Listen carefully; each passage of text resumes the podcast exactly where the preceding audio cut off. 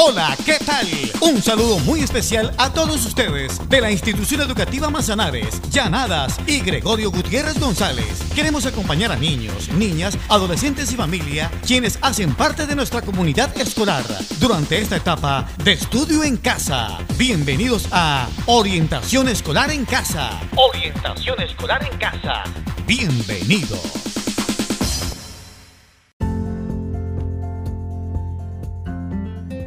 El día de hoy compartiremos con ustedes una cápsula informativa de gran utilidad para todos. Orientación vocacional.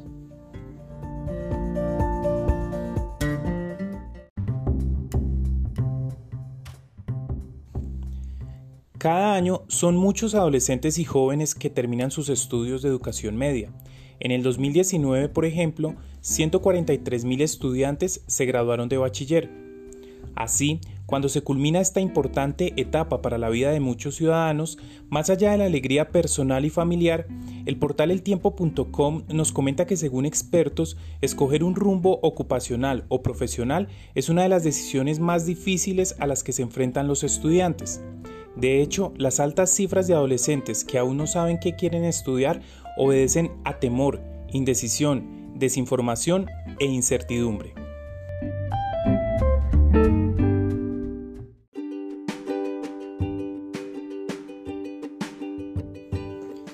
Muchas veces los padres imponen a sus hijos determinadas opciones profesionales o laborales, porque creen que estos no pueden tener criterios reales a la hora de tomar decisiones maduras por sí mismos. En otras ocasiones, los padres descargan sus anhelos frustrados sobre sus hijos. Ellos deben lograr materializar lo que los padres no pudieron obtener, esperando ver su retribución a través de sus hijos, sin medir las consecuencias a futuro por la no proyección real del joven sobre sus capacidades, intereses y opciones que tiene.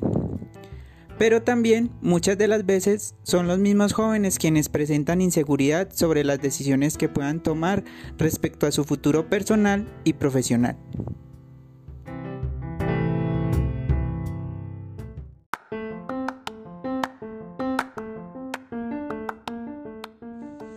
El día de hoy queremos compartir algunos consejos que permitan a estudiantes y familias contar con herramientas que mejoren la toma de decisiones. Primero, conoce tus estilos de aprendizaje. No todos aprendemos de la misma manera y por ende este es un factor que puede brindarnos desventajas o ventajas dependiendo de la elección que hagamos.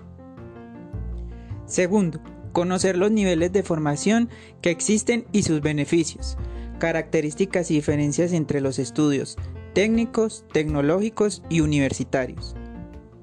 Tercero, indaga y busca información de la oferta educativa presente en tu región u ocupaciones de educación a distancia o semipresencial.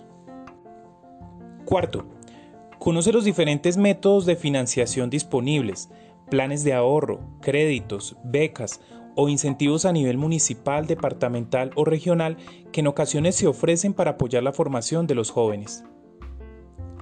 Por último, recuerda, no dejes tu futuro a la suerte.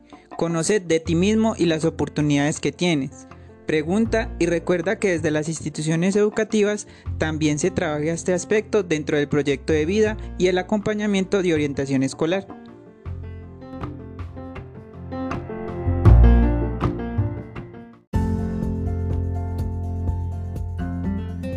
Para terminar, queremos proponer un sencillo pero importante ejercicio que nos posibilita el autoconocimiento.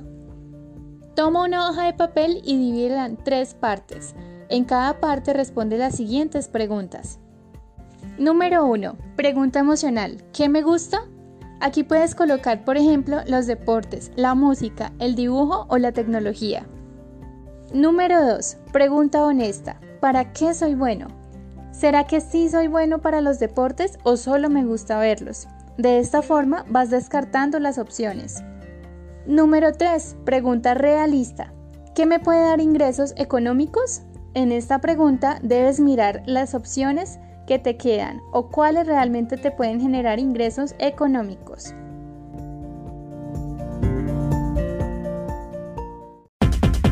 Así llegamos a la parte final de Orientación Escolar en Casa. Orientación Escolar en Casa. Ha sido un gusto estar con ustedes. Hasta pronto.